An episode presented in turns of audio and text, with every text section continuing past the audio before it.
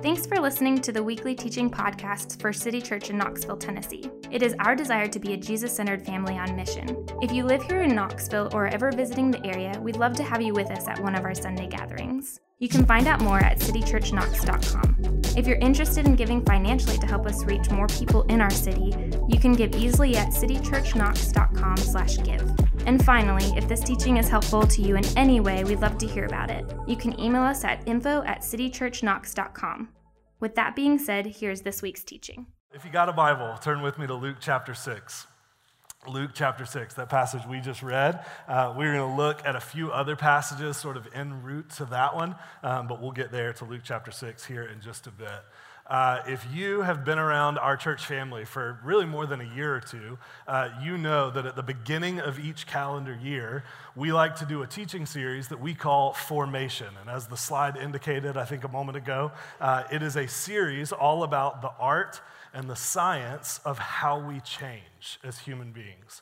And part of the reason that we do this series at the beginning of each calendar year uh, is actually really strategic. It, it's that it lines up with a focus that I think a lot of people tend to have each January at the beginning of the year anyway, namely that of New Year's resolutions. So, uh, just out of curiosity, uh, show of hands, how many of you are doing the New Year's resolutions thing this year? Cool. Uh, I get this is risky, but keep your hand up if you'd willing, be willing to share with us what your New Year's resolution is. A little bashful to do that for. That's fine. That's understandable. Uh, I'll share with you a couple of mine. Uh, so, one of my New Year's resolutions for 2023 uh, is that I personally want to spend more time outside. Uh, I've just realized uh, recently we live in what I'm sure, in, in, my unbiased opinion, is one of the best places in the country to live in terms of the outdoors. And I just realized I spend a whole lot of time indoors for having lived in that part of the country. So I just want to spend more time outdoors. Now, that might be affected by how many more single digit days we have, like we have over the past few weeks. Uh, but at some point this year, I want to start spending more time outside. Another one I have uh, for our family specifically, I should probably share this with Anna, my wife, since I don't think I've told her this. But this is a, uh, this is a New Year's resolution for our family as a whole, is I want us to eat more meals around the dinner table. Uh, we kind of do the, the standard modern American thing, which is we eat a lot of meals like just around the coffee table in our living room Maybe there's an episode of Bluey on TV because that's what my kids watch all of the time, uh, which doesn't exactly lend itself to a lot of good conversation among our family. Uh, and so I just want to eat more meals around the dinner table. And so that's one of my goals for this year as well. I feel like that's just a good thing to pursue as a family. And so those are a couple of mine. Um, I'm sure you have some too, those of you that are participating in the New Year's resolution thing. But here's the thing with New Year's resolution. Uh, generally, resolutions that we make have something to do with wanting to become different versions of ourselves, right? They all have to do with the idea that we all want to change. They are attempts at us becoming slightly different, slightly better versions of ourselves. So maybe we want to become a more physically healthy version of ourselves. Maybe we want to become more emotionally healthy versions of ourselves. Maybe uh, we want to become less stressed out, less anxious, less impatient versions of ourselves. Or you fill in the blank, whatever your resolution is. But resolutions generally work from that premise. They, they work from the premise that all of us, at, at, to one degree or another, want to change. We all want to become slightly different versions of ourselves. And believe it or not, that is actually a goal that we share with the scriptures. The, the Bible also emphasizes over and over again the importance of change, transformation. So take a look with me, for instance, on the screen at a couple different passages that talk about this idea. First, this is 2 Corinthians chapter 3, verse 18. It says, And we also, we all, who with unveiled faces contemplate the Lord's glory, are being transformed. In other words, are being changed into his image with ever increasing glory, which comes from the Lord who is the Spirit. Then there's Romans chapter 12, verse 2. It says, Do not conform to the patterns of this world, but be transformed, be changed by the renewing of your mind. Then you will be able to test and approve what God's will is, his good, pleasing, and perfect will. So the word transformed in both of those passages we just read is the Greek word metamorpho. It's where we get the word metamorphosis, as in the process of changing from one form of something to the next. So, evidently, the Bible is a fan of change. For starters, the change that we experience when we go from someone who doesn't know and follow Jesus to someone who does, that's really important. That's the first step, right? But really, what these passages that we just read refer to is the change that happens after that decision. They're actually talking about the constant transformation that we experience as we grow to become more and more like Jesus. That is the goal for every single follower of Jesus on this planet to look more and more like Him, like Jesus, with each passing day. That's what we're after. In other words, the goal of becoming a Christian isn't just to punch our ticket to heaven and wait around until we go there. It's to become more like Jesus in every single facet of our life. That's what we're aiming for as followers of Jesus. It's to become, to use Jesus' language, disciples. Look at how Jesus puts this a little bit earlier in Luke chapter 6. This one we'll put up on the screen. This is verse 40. He says, A disciple is not above his teacher, but everyone, when he is fully trained, will be like his teacher. That's our goal as, as disciples of Jesus. We want to become more and more like our teacher, Jesus. And, and I want you to notice this because it's important.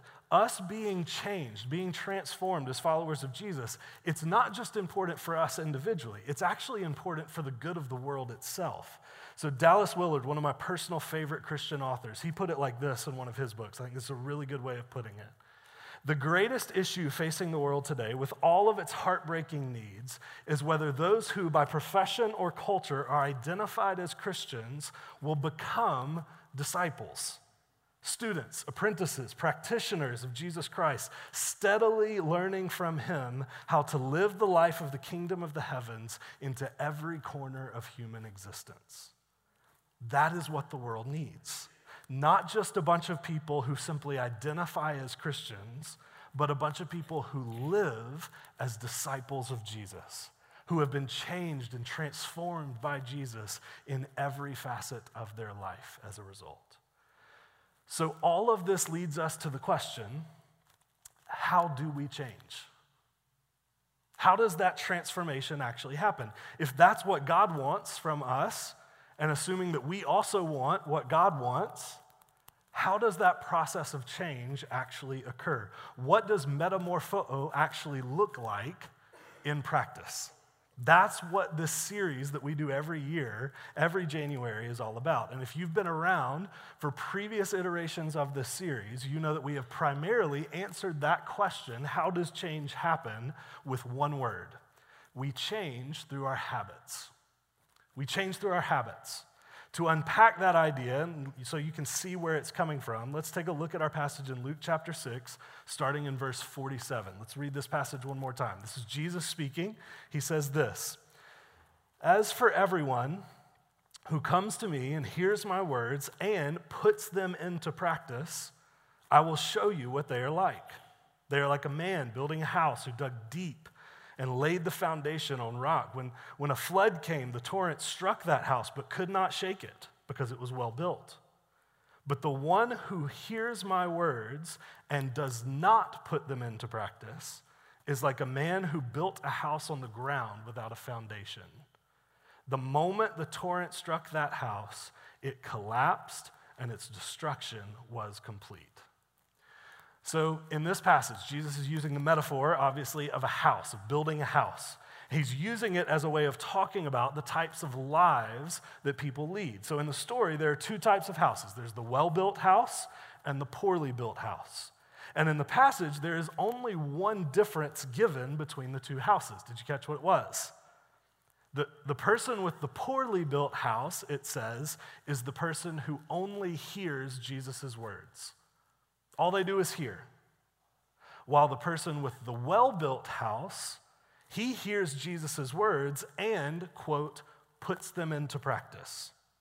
So it would seem that to Jesus, based on this passage, the difference between health and unhealth, and maturity and immaturity, between lasting faith and evaporating faith, the difference between all of those things is just one idea practice. Which means, and I want you to see this from the passage, the difference between those two houses, those two people in the story, wasn't a matter of knowledge or of information. It, wasn't that one of them knew things about Jesus that the other one didn't know. Jesus plainly says in the passage that both people heard the same message. They heard the same information, they ingested the same bit of information.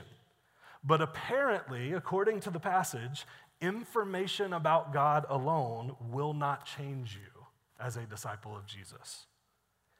Information does not automatically lead to transformation. If you want to be changed and transformed as a disciple of Jesus, you will need more than just information, you will need practice. And that phrase that Jesus uses in Luke chapter 6, puts them into practice, is pretty much exactly what it sounds like. It implies intentional, proactive, and especially repetitive action. Becoming like Jesus is not just about what you know, it's not even just about what you do once, it's about what you choose to do over and over and over again in your life. That is what creates change in your life. That is what forms your character as a follower of Jesus. That's what makes you more and more like Jesus, not just what you know, but what you put into practice, regular practice. To put it a slightly different way, a central piece of how we change as followers of Jesus and just as human beings is through our habits, the, the things that we choose to do over and over again in our life. So there's a guy by the name of James K.A. Smith. He wrote a brilliant book about all of this quite a few years back called You Are What You Love The Spiritual Power of Habit. And you could probably sum up the entire point of his book with this one sentence from it. We'll put it on the screen. The things we do do things to us. The things we do do things to us. There is a direct relationship in our lives as followers of Jesus between repetition and formation. We become the people we are largely based on the things that we choose to do over and over again. So, each year, beginning in January, we usually take a month or two to focus on one particular habit or practice that has the ability to make us more like Jesus by our participation in it. Historically, followers of Jesus have used words like spiritual disciplines or spiritual practices or the practices of Jesus to talk about these things. But whatever you want to call them, that's not as important. What's important for you to know is that these are things that we do repeatedly in our lives that can transform us over time into the image of Jesus. And that, at its core, is why we participate in these practices together. Not because we think we're better than anybody else, not because we think God loves us more when we participate in them, not any of that. We do them simply because we want to become more like Jesus, and we know that a central piece of how that will happen is through our habits, through practices like these. So, this is year five of our formation series. We've been doing this for five years now. Uh, in years past, we have looked at practices like prayer, Bible reading, Bible study, rest, and then last year we looked at mission. This year, we will be taking an extended look at the practice of, drumroll, or not, it's fine, drumroll, fasting. That has to be one of the only times in the history of the world that people have wooed for the practice of fasting.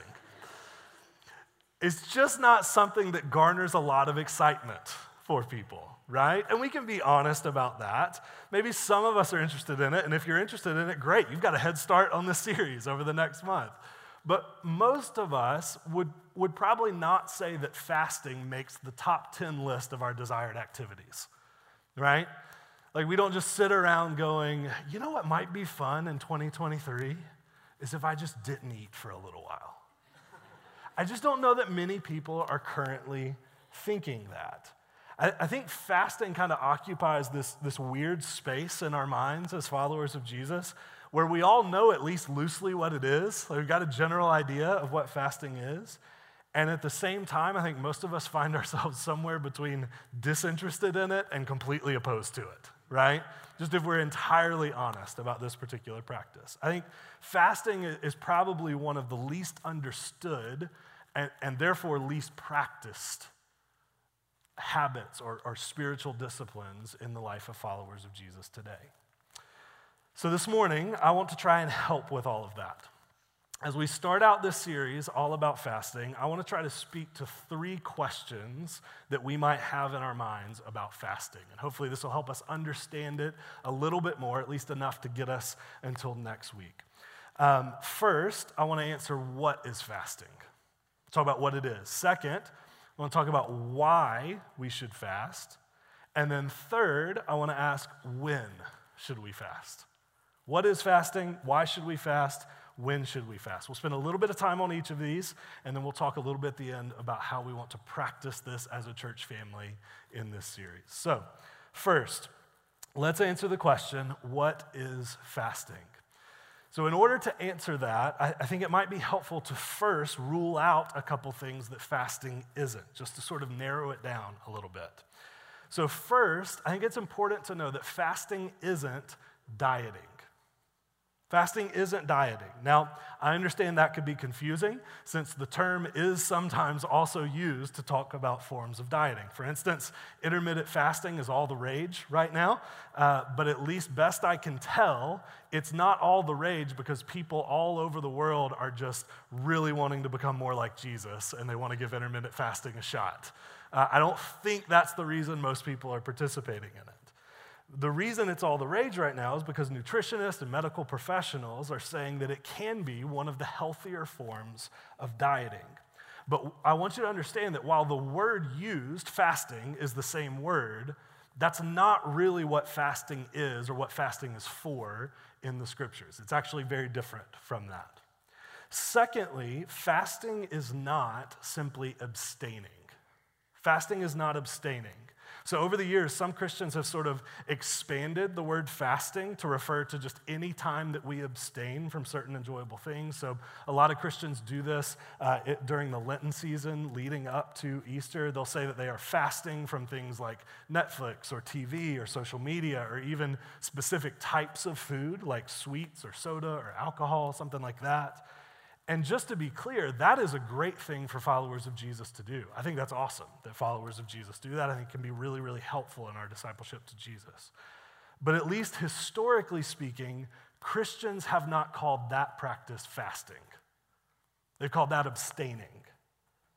Fasting, biblically speaking, has to do with food, and not just specific types of food, but food in general. So, with those two things out of the way, let's talk about what fasting is. I'll give you a definition that we'll kind of utilize throughout this series that we're in. Fasting, according to the scriptures, is the practice of abstaining from all food and non water beverages during a predetermined length of time for spiritual purposes. I'll give you just a moment to write that down. It's the practice of abstaining from all food and non water beverages during a determined length of time for spiritual purposes. So, fasting is when you go without food and without any drink besides water, which I hesitated to say this because you guys are going to hold me to it.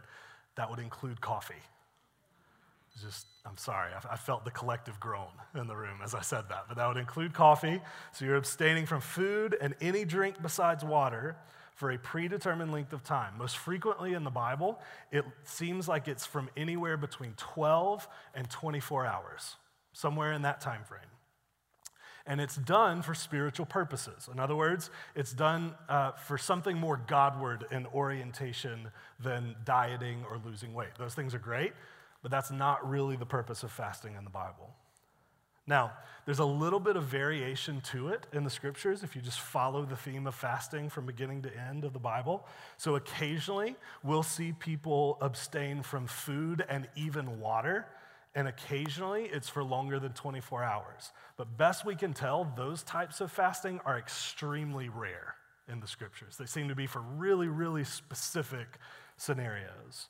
The majority of the time, it's consuming nothing except water, and it's for approximately 12 to 24 hours. That's what fasting is. With that established, let's answer the next question, which is why should we fast? Why should we fast? Here's the main reason I would give you for why followers of Jesus should fast because the Bible assumes that we will. because the Bible assumes that we will. Now, I've chosen that language there very strategically. I've heard some people say, and I've heard this fairly recently, I've heard some people say, well, the Bible never actually commands followers of Jesus to fast. And while that's technically true, it's also a little bit deceiving, to put it that way. Because while the Bible never tells us to fast outright, it very much seems to assume that we will do it. I'll give you two examples to demonstrate what I mean from the Gospel of Matthew. You can turn with me to them. We'll also have them up on the screen if you'd rather follow along there. First, let's look at Matthew chapter 6. This is Jesus speaking to his disciples during the Sermon on the Mount, and he says this, beginning in Matthew 6, verse 16. When you fast, notice Jesus says when, not if, but when. When you fast, do not look somber as the hypocrites do for they disfigure their faces to show others that they are fasting. Truly, I tell you, they have received their reward in full. In other words, they've already got what they wanted, which was the attention of other people. But when you fast, followers of Jesus, when you fast, put oil on your head and wash your face so that it will not be obvious to others that you are fasting, but only to your Father who is unseen. And your Father who sees what is done in secret will reward you. So, the purpose of this passage is obviously to caution the disciples about wrong motives for fasting, not to do it hypocritically, in other words. But notice in what we just read that despite the inherent dangers of fasting hypocritically, Jesus at no point chooses to reject the practice altogether. He could have just said to his disciples, okay, guys, here's the deal. Fasting is a totally optional practice, and since the temptation is to become self righteous about it, let's just not worry about it. It's not really necessary to begin with. Jesus could have said that, but he didn't. In fact, instead, he gives the disciples instructions on how they should fast, how they should go about it. Jesus assumes that his followers will fast, and because of that, they will need instruction on how to do it well, how to do it properly. So the assumption by Jesus is that his followers will indeed participate in fasting, at least periodically. But even if that passage doesn't do it for you, take a look with me at this next one. This is Matthew chapter 9. We're going to pick it up in verses 14 and 15. Here's what it says Then John's disciples came and asked him, him being Jesus here, How is it that we and the Pharisees fast often, but your disciples do not? Fast. So if you just stop there, it might seem like it contradicts the point that we're making this morning, but I want you to keep reading. Jesus answered them, How can the guest of the bridegroom, which in the metaphor is the disciples, how can the guest of the bridegroom mourn while he, Jesus, is with them? The time will come, i.e., in the future, when the bridegroom will be taken from them. Then, and notice this next phrase, then they will fast. So Jesus responds by saying that his disciples aren't currently fasting at this moment in the biblical storyline because he, Jesus, is currently with them in flesh and blood. He's physically present with them. But Jesus says the time will come when he will no longer be physically pre- present with his disciples in that way. And once that happens, Jesus says they will fast. So let me ask what era are you and I in? Are we currently in the era where Jesus is physically present with us or after he's gone away to be with the Father? After, right? So, according to Jesus, does that mean we shouldn't be fasting or that we should? It means that we should. We live in the era that Jesus is talking about, that he's forecasting in this very passage. Jesus assumes that after he goes to depart and be with the Father, his disciples will, at least periodically, fast. So here's my point. While there may not be a command, at least strictly speaking, in the New Testament that followers of Jesus should fast, it sure does sound like Jesus himself assumes that we will. So, unless there's a good reason to say that we shouldn't do the thing that Jesus assumes his followers will do, it seems like we should at least periodically fast if we call ourselves followers of Jesus. So, all of that leads us to our final question, which is practically when should we fast? When should we fast? If you're tracking with all of this so far, I think the natural next question to ask is when? Like, do I just wake up tomorrow morning and go, today feels like a good day to not eat, and do it that way? And, and, then there's the next question, the related question of frequency. So, how often should I fast? Is, is it like a once a week thing? Is it once a month, once a quarter, once a year, once a lifetime? Like, how often do I fast as a follower of Jesus? How often should a follower of Jesus participate in it? And here's where I'm going to give you what probably feels like an unhelpful answer, especially if you are a rule follower like me. It depends. It depends. Best I can tell that I've seen in studying the Bible for a while on this topic, there's nowhere in the Bible that prescribe a certain frequency for fasting. Rather, here's how the Bible seems to answer the question when should we fast? When a situation in life is deserving of it. When a situation in life is deserving of fasting. Fasting is not so much something that we choose to do out of the blue as it is something we feel compelled to do in response to a moment or a situation that is profound enough for it. So, an analogy might help here. Imagine that I came up to you one day. I just bought I just bought the first car that I've ever owned in my life, and I come up to you and I say, "Hey, um, there's a small tire in the trunk of my new car, that's a spare tire. Can you tell me when I should use that tire? You might be a little bit confused by the question, right? But because the obvious answer to when do you use a spare tire for your car is when you need to use it right? That's what a spare tire is. A spare tire is a as needed type of item. You don't just wake up one day and go, you know, I, I really need a little more adventure in my life. What if I put one tire that is smaller than the other three on the front of my car and just see how it goes for a day? That's, that's not really how spare tires work, right? They're an as needed type of item. You use a spare tire when you need to use a spare tire, when the situation you're in prompts you to use it or necessitates that you use it. I think it's actually fairly similar with fasting. And, and just personally, I wonder if this could explain the lack of biblical instruction around when and how frequently we should fast. We just don't get that instruction anywhere. In fact, I think if you asked a New Testament disciple of Jesus, hey, when should I fast or how often should I fast? I wonder if they would actually look at us a little bit confused at that question. Because I think they would tell us you should fast when you need to fast. We should fast when a situation arises in our life or our world that prompts us to take that response. Now, obviously, part of the problem with saying it that way is that I would imagine, at least right now in this room, the majority of us don't ever feel the need to fast. We don't ever feel like we're in a situation where fasting is the proper response.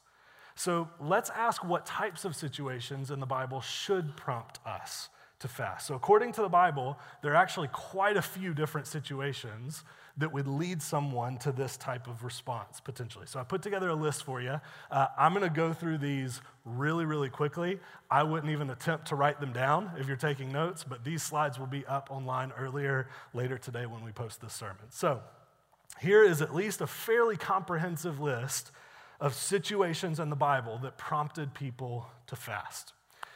When we're grieved by our sin, when we're grieved by the sin of others, when we encounter God in profound ways, when we are in mourning, when we want to worship, when God seems absent, when we know temptation is coming, when we need God's help, when we witness injustice, when we need clarity or wisdom, when we're making important decisions, when someone is sick, when someone dies, when we want to change God's mind, when we are fearful, when we want to humble ourselves. And there probably are a few that I missed. The Bible is a big book. I don't know if you've read a little bit of it, it's a very long book, but I think that's at least a fairly comprehensive list of situations that prompted people to fast as a response in the Bible. So I, show you that list to help give you some context for this practice, but, but also to show you that while fasting is indeed a response to a situation deserving of fasting, like we said earlier, there also are apparently a, quite a few situations that fit in that category, according to the Bible, right? I mean, y'all saw that list. That's a lot of different situations that would apply to fasting, would prompt people to fast. In fact, based on that list we just read, I would go so far to say that at any given moment in our lives as followers of Jesus, there is probably at least one good reason for us to fast. Right?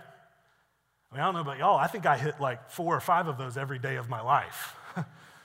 so I, I think there's actually quite a few situations that would prompt, that would be fitting for us to fast in response. Again, not that you're required to respond with fasting every time something like that happens, but that you could respond with fasting in those situations. So just think about it practically with me. Just imagine some, some situations. What if the next time in your life as a follower of Jesus that you became very aware of the sin in your own heart? What if instead of just going, wow, that's really uncomfortable, on to the next thing? What if instead you chose to respond in that moment by expressing your grief and your sorrow over that sin through fasting? Now, I want you to, I want you to hear the difference not to pay God back for your sin, n- not to give penance to God so that he will forgive you of your sin. We don't believe in that as followers of Jesus. That was settled on the cross, right? But simply to express your grief and your sorrow through fasting. What if occasionally that was your response to discovering sin that is in your own heart?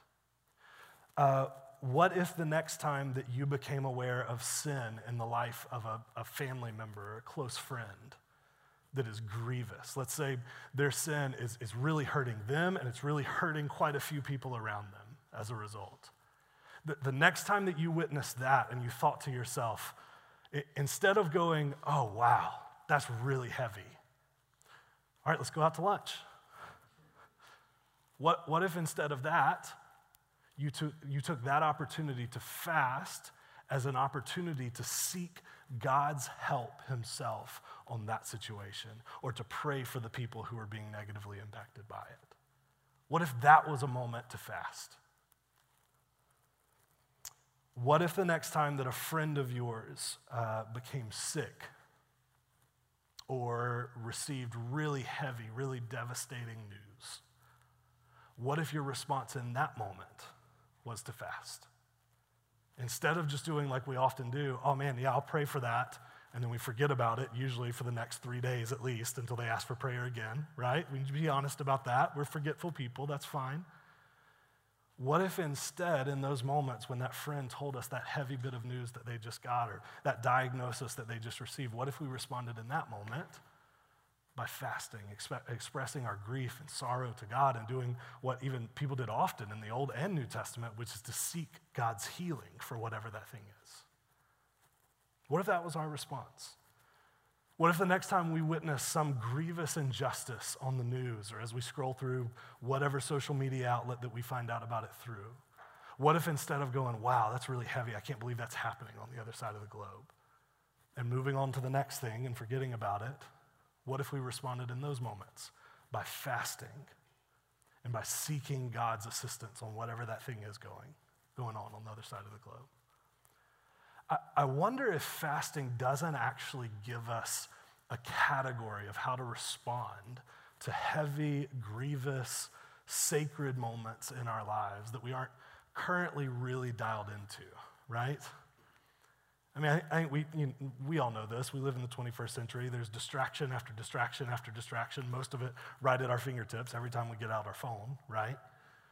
And it's just really easy for us to not sit with some of the heavy, grievous realities in our world. And I wonder if fasting doesn't actually give us a little bit of a category for that, a way of relating to God that maybe we're not aware of currently, possibly. Now, all of that said about fasting, I do think we have to be careful, we have to be cautious about asking one very common question when it comes to fasting. Here's the question I think we got to be careful about What am I getting out of this? I think you got to be careful about that question. Now, it's a very natural question for us to ask, especially when we're considering doing something new that we've never done before, which is probably fasting for a lot of us. I think it's especially common to ask that question when we're uh, doing something new that asks something difficult of us, like not eating. I mean, we're used to eating at least three meals a day, right? If not more in America. So I, I think I, I think when it asks something difficult of us, it's even more common to ask that question what am I getting out of it?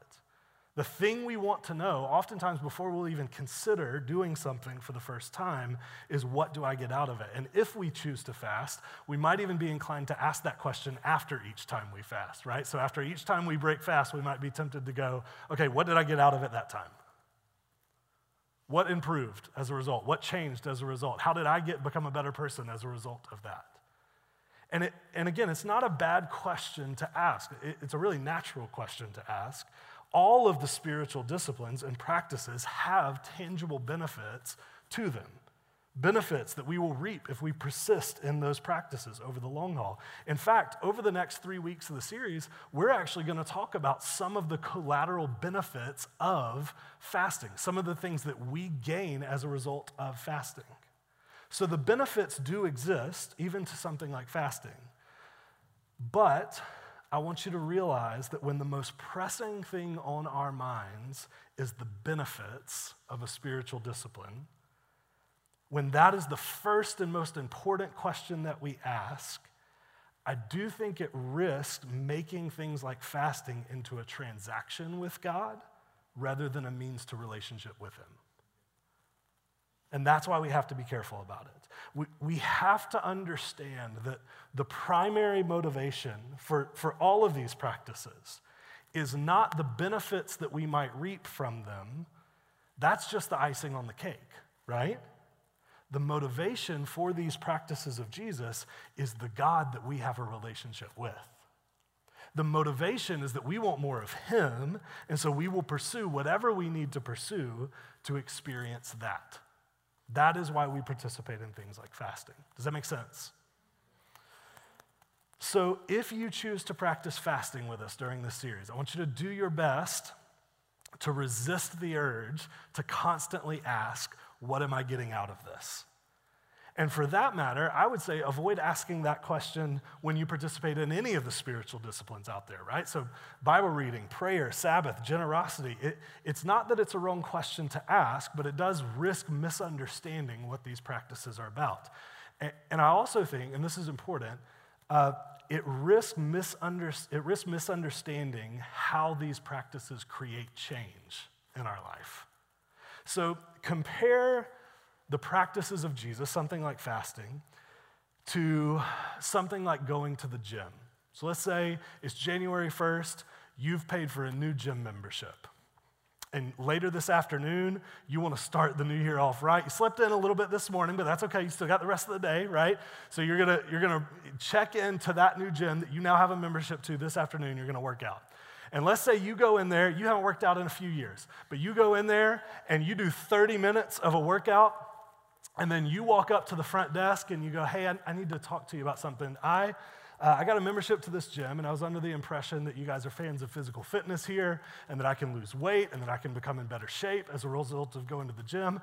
But I just felt like I should let you know I just spent 30 minutes on the machine over there, and my muscles are no bigger. Uh, I don't feel any stronger. I don't think I've lost any weight at all. In fact, I feel a little bit worse than when I walked in, to be honest with you. And I don't think I'm in any better shape.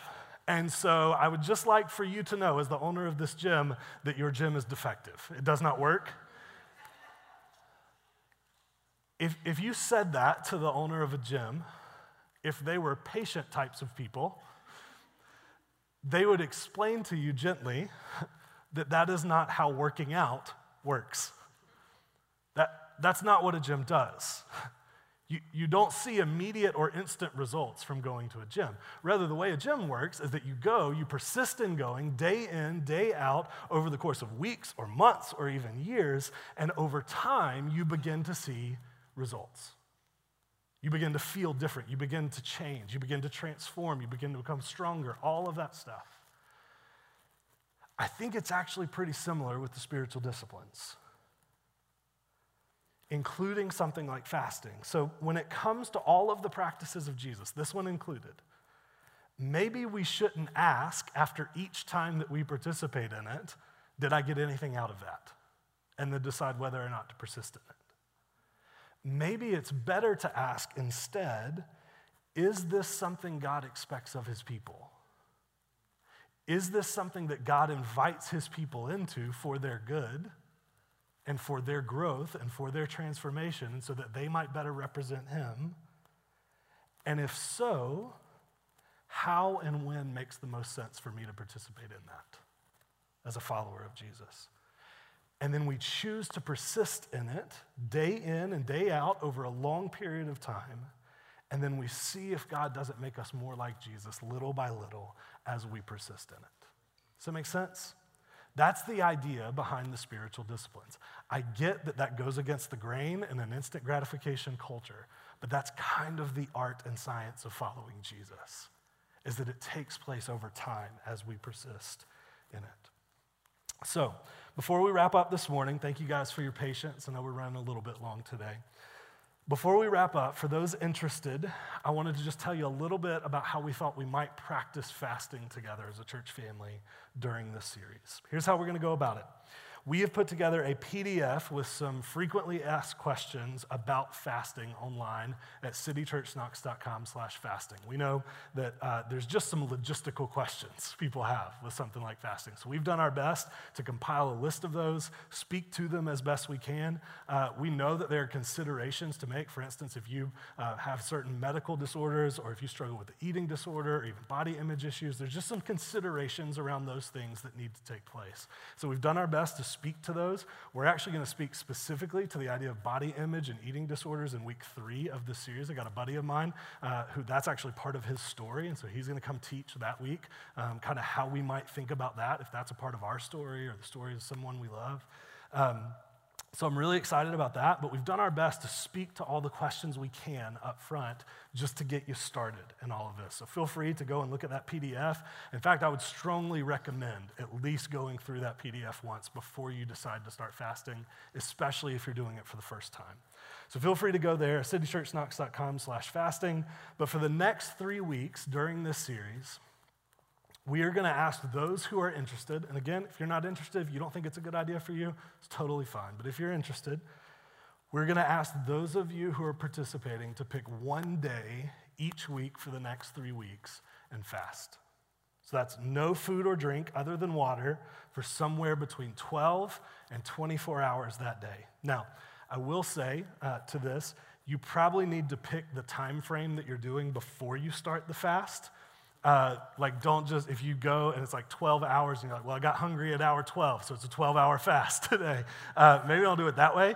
Uh, maybe decide beforehand uh, how long you are going to fast for, whether it's 12 hours, 24 hours, or somewhere in between, and then go for that length of time. Uh, I'll just suggest if you've never really gone without eating for 12 hours before, uh, maybe start with 12. That could be a good place to start, and then work your way up or something like that.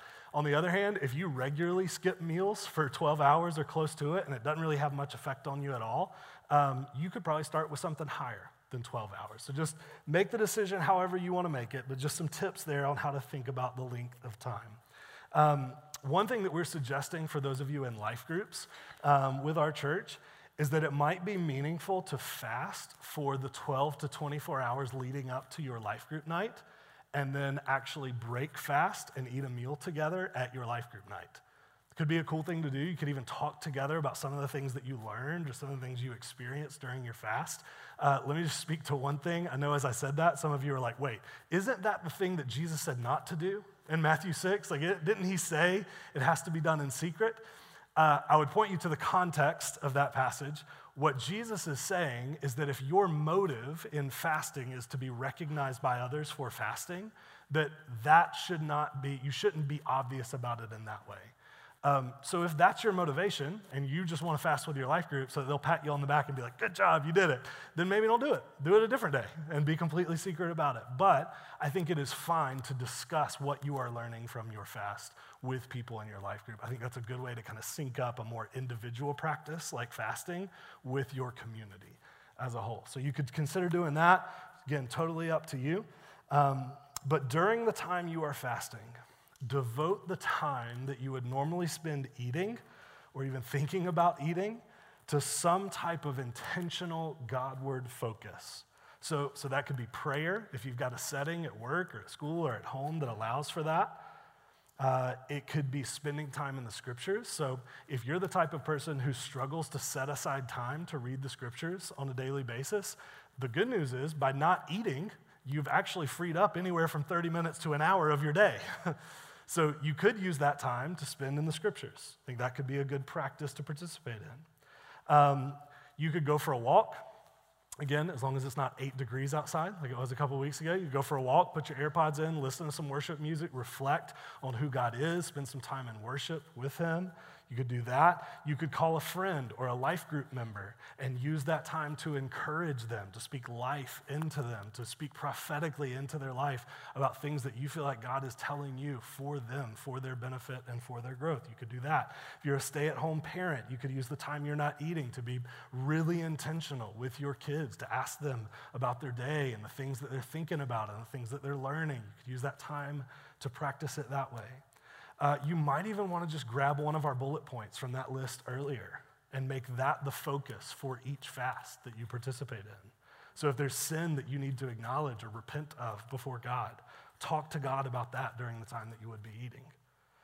If there's a particular grievous injustice in our world that is troubling you in some way, use the time that you would be eating to lament whatever that is and ask God to intervene. If you're deliberating on a big decision, seek God's guidance on that decision. There's someone you know who is sick or struggling, pray for them or go and visit them during that time.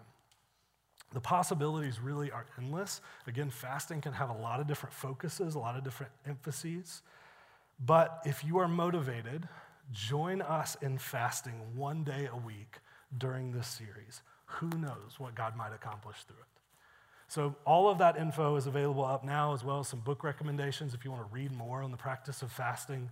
All of that is available at citychurchknox.com slash fasting. Take a look there, and then if you are willing, join us in this ancient practice from the way of Jesus. Let me pray for us.